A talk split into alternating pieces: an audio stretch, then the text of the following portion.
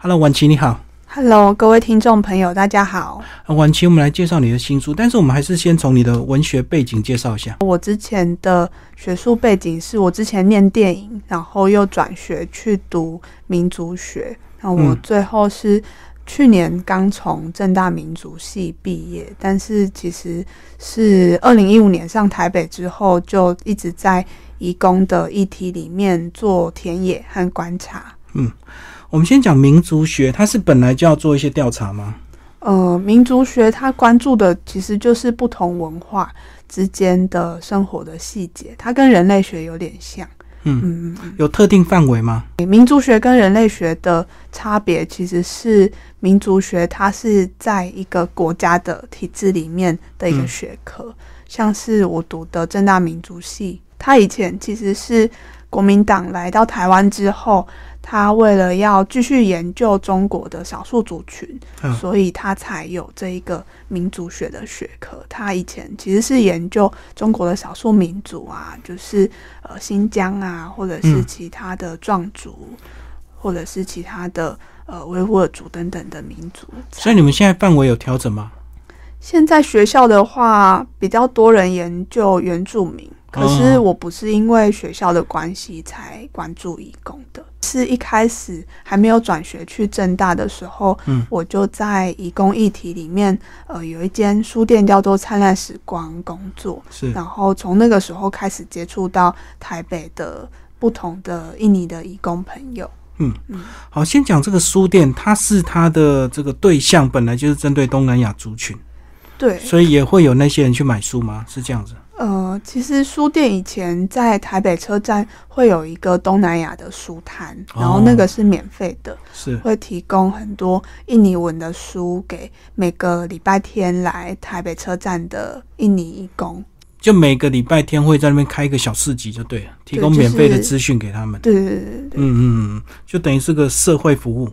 嗯，算是吧。移工的这个东南亚国籍非常多，那你这本书其实都是指印尼为主，嗯对，那为什么会锁定印尼？是因为它人数最多吗？嗯，其实是目前今年是二零二二年嘛，对然后现在在台湾的东南亚移工大概有七十万人，六十九万人左右。嗯，然后印尼移工的话是大概二十三万，就这几年都是二十三万上下。是那我会特别关注印尼义工，其实不是因为他人数最多，而是因为我来台北之后交到的朋友，大部分嗯在台北车站都是印尼人。我们印象中的印尼好像都是看护工为主，是不是？他们有这些职业的分别吗？就什么国家适合什么样的一个工作？呃，各国的义工在台湾可以做的工作类型主要分成三种，嗯一种就是照顾阿公阿嬷或者是是身心障碍朋友的看护，然后另外一种是在工厂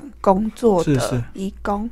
工厂工作的义工，厂工的话，女生也可以，男生也可以。嗯嗯那最后一种就是在渔船上工作的渔工，渔工的话大部分就是男生，但是渔工也有分境内聘雇和境外聘雇的渔工。但是在这三种看护、厂工、渔工主要的工作里面，其实只有工厂的工人有劳基法的保障，其他的工作的类别是没有劳基法的保障的，所以也没有休假的保障。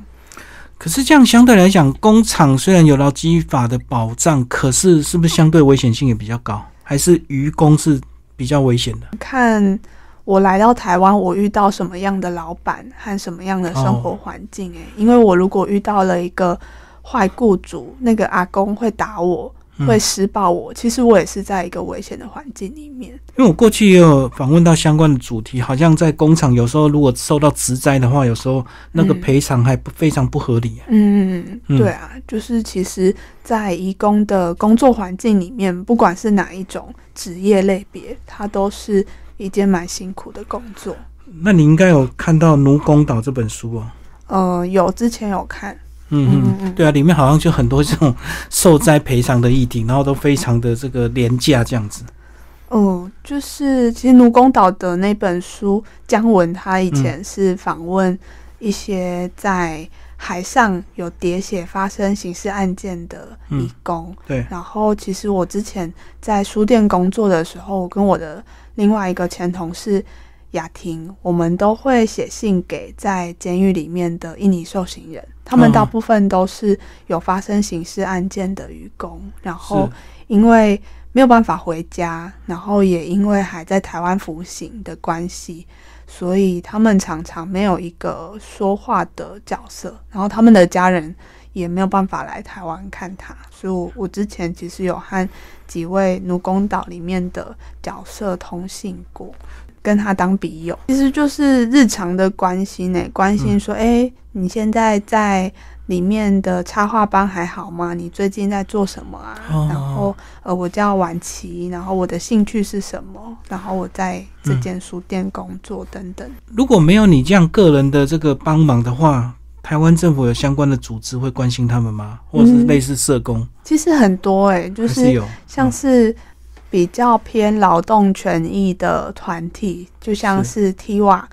台湾国际劳工协会是，或者是桃园群众协会，他们都是站在第一线为移工的劳权在做努力的团体。好，那我们就先从这本书的内容开始跟大家聊。你一开始提到台北火车站的这个呃斋月，对不对？然后有一个不动的火车是他们常常约会的一个地点。对，就是那个火车，其实不知道各位听众有没有。经过台北车站的外面，大概在东三门、东二门的位置，那里有一台呃黑色的火车。然后那一台火车其实过去它曾经是台湾东部窄线铁路的火车，但因为后来铁路拓宽了，所以后来台北车站就把那台火车搬到。台北车站的外面，嗯，变成一个地景吧，景观火车。对对对。然后这台火车呢，在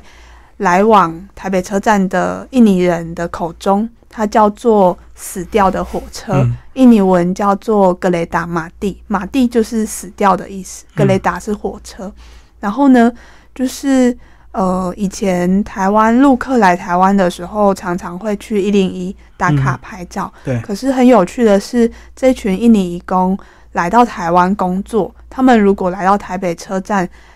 死掉的火车是一个必经的打卡点。就是如果大家有兴趣的话，可以去找 Instagram 或者是 TikTok、抖音 Hashtag。格雷达马蒂死掉的火车的话，你会看到很多各种角度跟火车拍照的画面。对对对，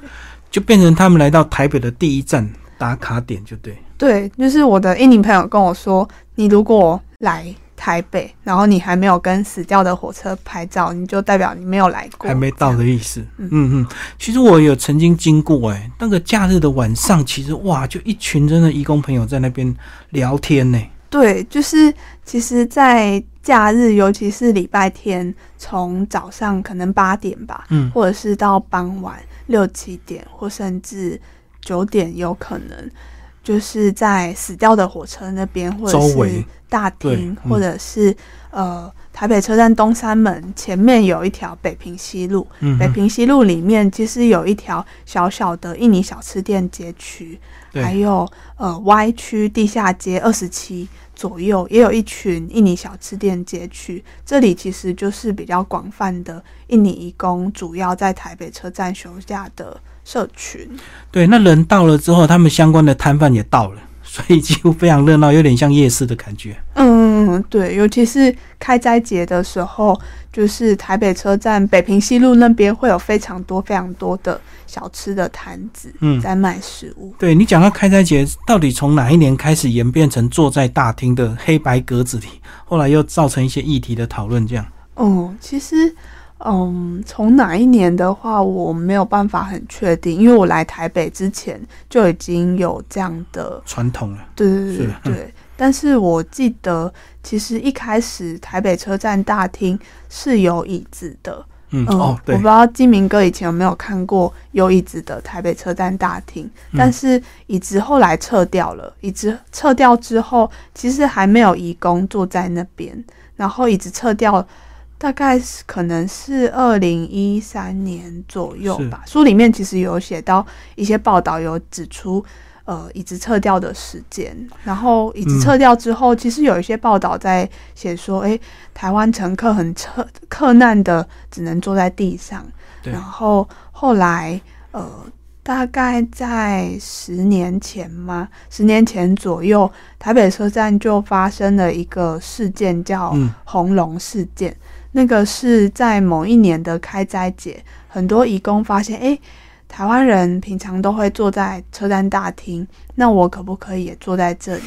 因为开斋节的时候，我需要一个公共空间可以休息，嗯然后跟我的朋友庆祝我们呃文化里面的新年。对，然后对义工来说，其实拥有一个空间可以休息，对他来说是很重要的，因为他在这个异乡的城市台北，他没有自己的空间。对，嗯嗯嗯，而且一个非常难得的一个大节日就对了。所以当初你在书里有讲到被拆的原因，好像是因为游民常常会躺在那边睡觉。对对对对可到现在这个问题好像没有解决。白天他们是会暂时消失，没错。可是只要嗯九点十点入夜之后，他们就开始围着周围躺在那边睡觉。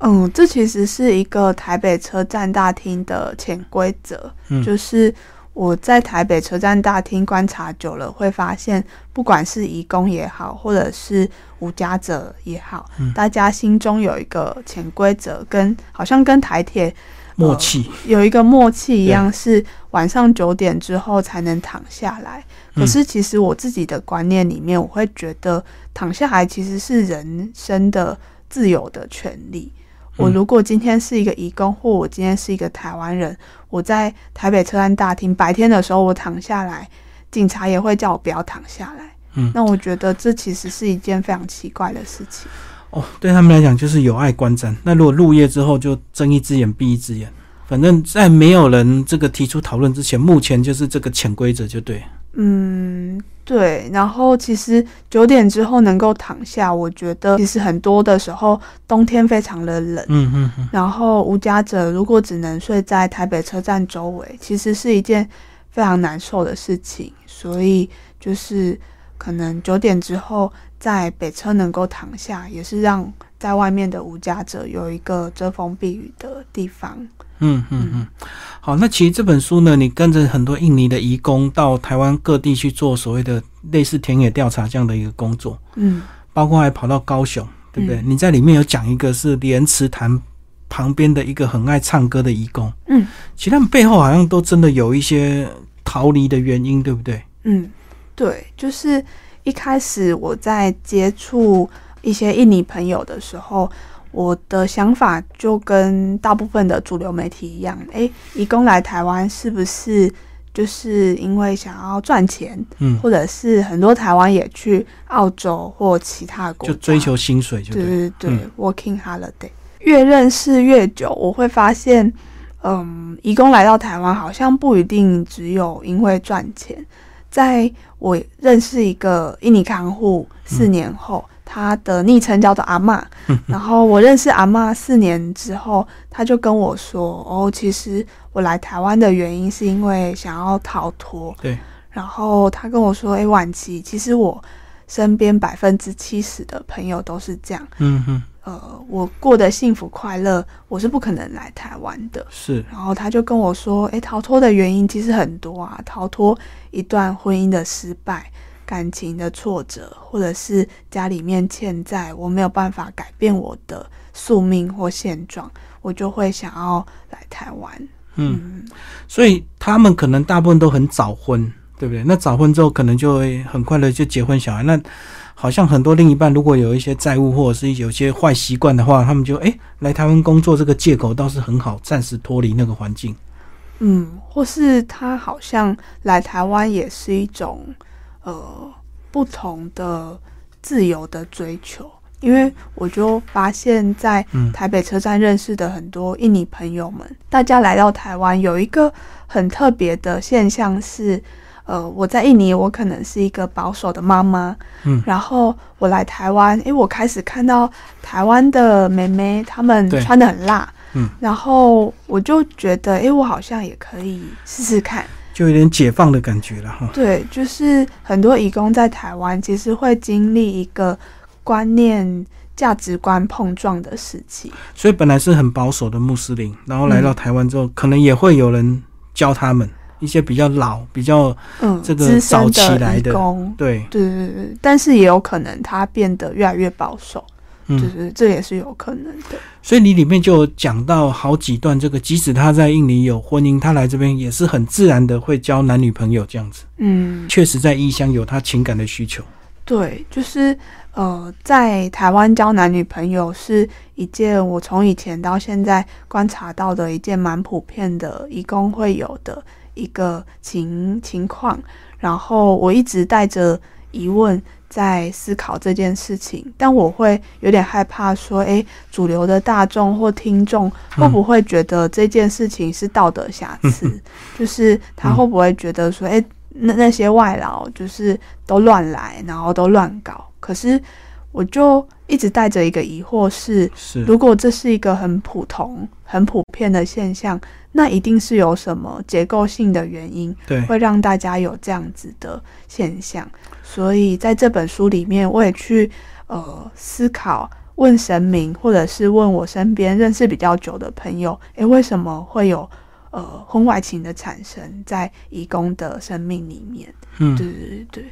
可能对他们彼此来讲，确实有情感上的需求，所以有时候也不一定会牵扯到金钱关系，对不对？对，就是呃，刚刚讲到的一位角色叫阿嬷，嗯然后阿嬷，我其实也有问她关于婚外情的主题，然后阿妈是跟我说，我问她，诶，阿妈为什么？呃，你身边看到的朋友们，或是我嗯们身边的这些印尼朋友们，为什么大家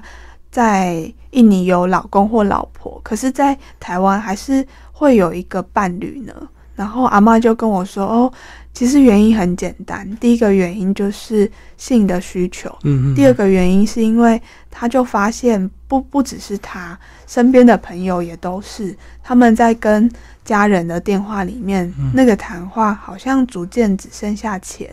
哦，然后他在台湾其实有很多时候是过得很辛苦的，对对，可是那些辛苦不一定在印尼的家人是可以感同身受的。对，有时候家人如果突然联络，可能就临时有什么状况，那你就要再筹措另外一笔钱，而不是每个月按月寄回去的那些钱，就对。所以他的苦闷自然就会移转到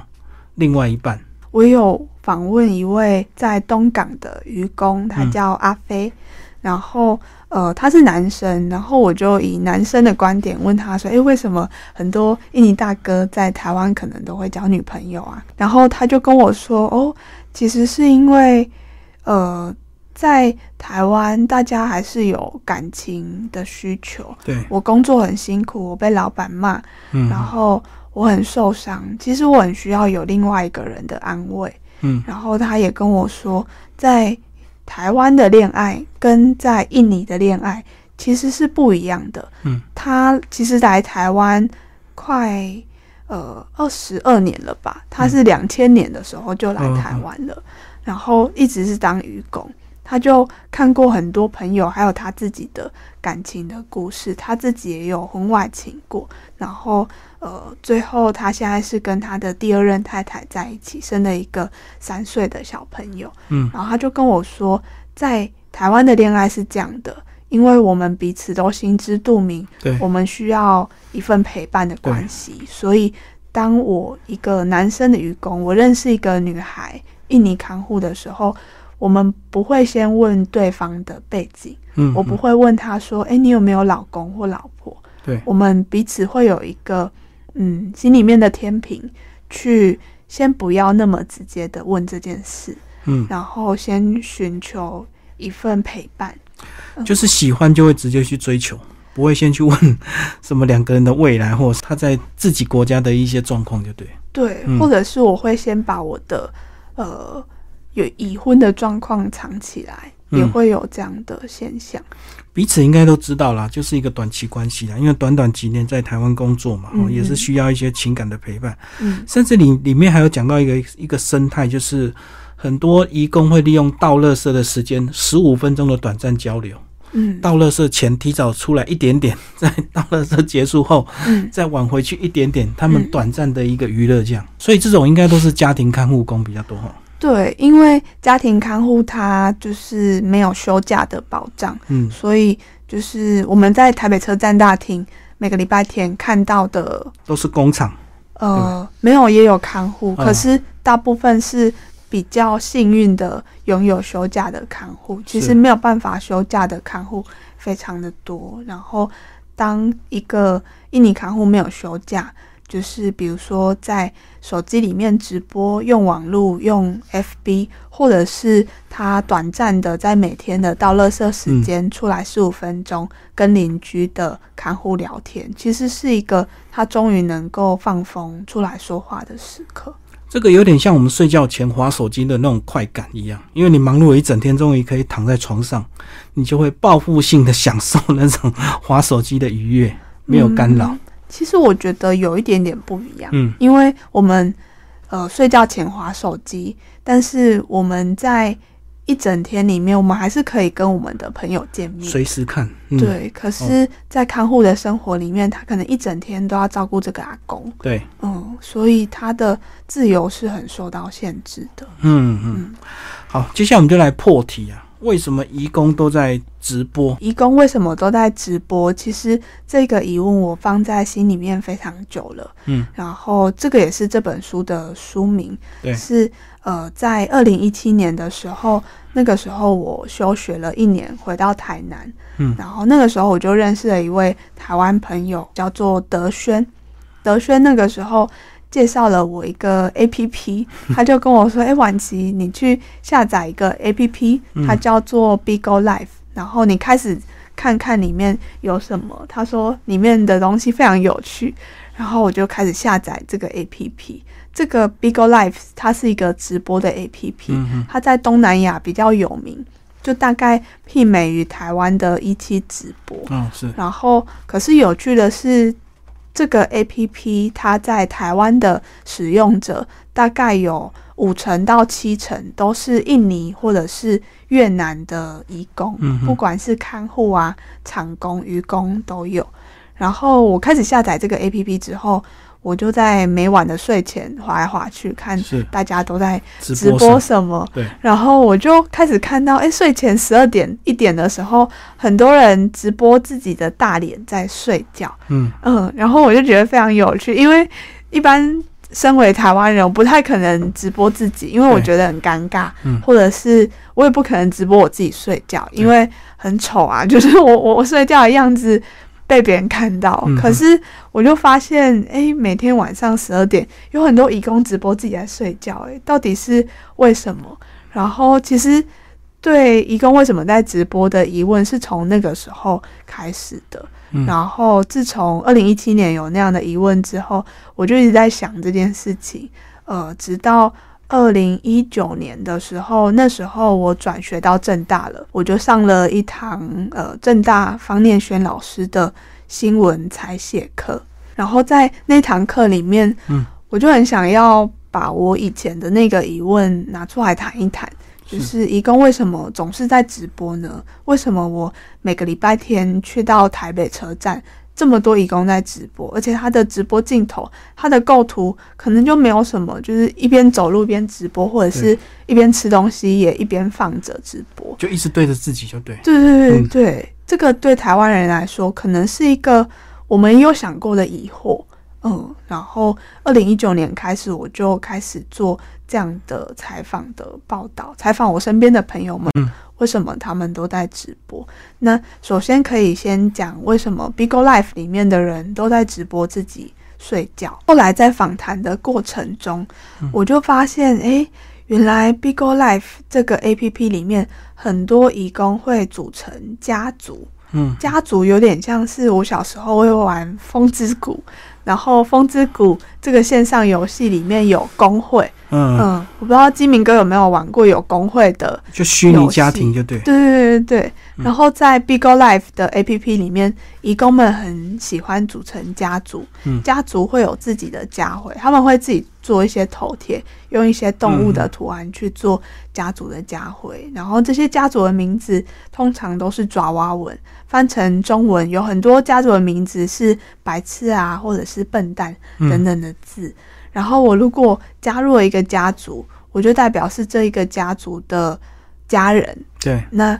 我可能也会有一个编号，比如说我是二号晚期白痴家族这样，那我就要在 Bigo Life 里面的头贴套上家族的家徽，它可能就是一个圆圆的脸，我在中间，然后边缘是那个家族的家徽这样，然后我又要写上我的号码二号。后来我就发现，原来是。在义工的直播生态里面，在 Bigo Life 这一个群体里面，很多义工会组成家族，然后每天晚上呢，我即使跟我的家族的哥哥、弟弟、兄弟姐妹没有血缘关系，可是我们会上线聊天，就直播一起聊天。然后当晚上十二点一点，我聊到睡着了，其实我也不会把我的直播关掉，舍不得关。对。所以就有了这样我一开始看到的，呃，大家直播都在睡觉的画面产生。然后我又继续访问在 Facebook 里面直播的印尼朋友，嗯，那我就一直问说，哎，姐姐你为什么喜欢直播啊？大部分我得到的答案一开始都是因为我想要让家人知道我过得很好。对，嗯，这个是很多人都跟我讲的第一个答案。可是我就在思考说，诶，真的是这样吗？嗯，真的是因为过得很好吗？你真的过得很好吗？然后我就继续在访问，然后我就发现，呃，有一个义工，他叫莎莉妈妈，嗯，然后他莎莉妈妈她的直播，她都是每个礼拜会有两次带她的阿公去复健，是医院的路上，走路的路上，她都会开启直播。然后我就发现，在他的直播里面，他虽然都会跟我讲说他的老板对他很好，可是他还是很需要在一个路途中的直播里面有自己喘息的空间。嗯，有点像是一般的上班族，我们如果有一个时间下下楼 seven 买杯咖啡，对，其实那个是一个很开心的时光，可以喘口气，或者是抽根烟喘口气。那个是一个在。呃，平日劳动的工作生活里面一种喘息的空间，直播是这样子的。那个有点像我们在吃美食，我们会先拍一张照片，打个卡，让人家知道我今天来吃美食，然后就很多人说哇，好棒好棒，你就会享受那短暂的一个满足感。所以直播有时候也是这样，对不对？对，就是我去台北车站放假了，然后我吃到很好吃的东西，其实我也会。想要开直播，对，那他们不可能随时放假，所以有时候他把生活的日常也变成这样的一个形式。对，然后其实也有另外一种直播很特别，它是其实在台湾呃有印尼经贸代表处，我们这些朋友们简称它叫印办。然后印办其实在台湾的各个地方的义工里面，它有赋予一些义工一些职位。然后我不知道这个职位它翻成中文要怎么讲，但是这个职位呢会协助印办去呃了解大家的需求或者是困难，比如说劳工有什么最新的劳资讯息，印办也会透过这样职位的不同移工，他可能是一个渔工，可能是一个看护，但是这些渔工和看护，因为他们有这样职位的责任，所以他们要负责宣达传达一些很重要的讯息给同乡。那这样的职位的人，他们其实也很常开直播。我就有一位朋友，呃，他每个礼拜都会开这样的直播，去呃问大家最近有没有什么问题要问他啊，或者是会宣达最新的资讯。那在他的直播里面，其实每次的直播都会有好几千人在观看。嗯或者是我也有一位朋友，他叫 Amanda。他在桃园群众协会的庇护中心工作，是。他每个礼拜也都会在协会的办公室开直播，然后他的直播里面最多的观看人数会有六千人，那就是义工的 KOL 就对，对对对对，其实会有这样义工的 KOL 去告诉大家最新的讯息，或者是我遇到困难的时候，我可以去找这样的人寻求帮助，对，然后关于为什么义工。都在直播呢，我真的是过得很好才直播的吗？我最后发现，其实并不一定是真的过得很好，因为嗯就是我后来会觉得看了那么多在直播的人，或者是访谈了这么多在直播的人，我会发现说，义工在直播，好像他直播的原因是因为，嗯，就很像是一对远距离的情侣，对。就是当我在异乡，我孤零零的一个人的时候，我会希望我开直播，那呃，我的恋人或者是我的家人，或者是我的朋友们，不管他们有没有看，我开直播好像是呃，有人会在意我，对，然后有人会看到我在做什么，有人会正在关注我，即使看他直播的朋友没有几个，虽然呢当下或许没有几个，可是他们也是可以通过回看去了解哦，他刚刚发生什么事。这就有点像我们如果一个人到国外去念书，如果语言不通的状况之下，你也会常常开直播给台湾的朋友看，嗯一样的道理，对不对？嗯，对。然后其实也有一个很重要的直播里面的元素是语言，嗯因为台湾照顾阿公阿妈的看护，他可能其实二十四小时几乎都要讲中文对，或台语或客语或嗯原住民语。但是在直播的时候，义工可以很自在的说自己的母语对爪哇话或者是印尼文。其实，呃，我是台南人，然后我会发现我爸爸他中文讲的不是那么溜，有台湾国语，可是我爸爸在讲台语的时候，他是很自在的。对，然后，其实对每一个人来说，讲母语其实是一件非常疗愈的事情，对义工也是，在直播的场合里。嗯，好，那其实这本书非常的厚，很难得看到这么厚的书，三百多页，嗯，你十几万字以上了。大概十一万字。对，那里面其实有很多的故事，包括你还有跟神明去对谈，对不对？对然后都在书里面，然后大家有兴趣真的可以看看这个，看看别人，可以好好的反省自己。好，谢谢婉琪为我们介绍这本书《义工怎么都在直播》，谢谢。谢谢大家。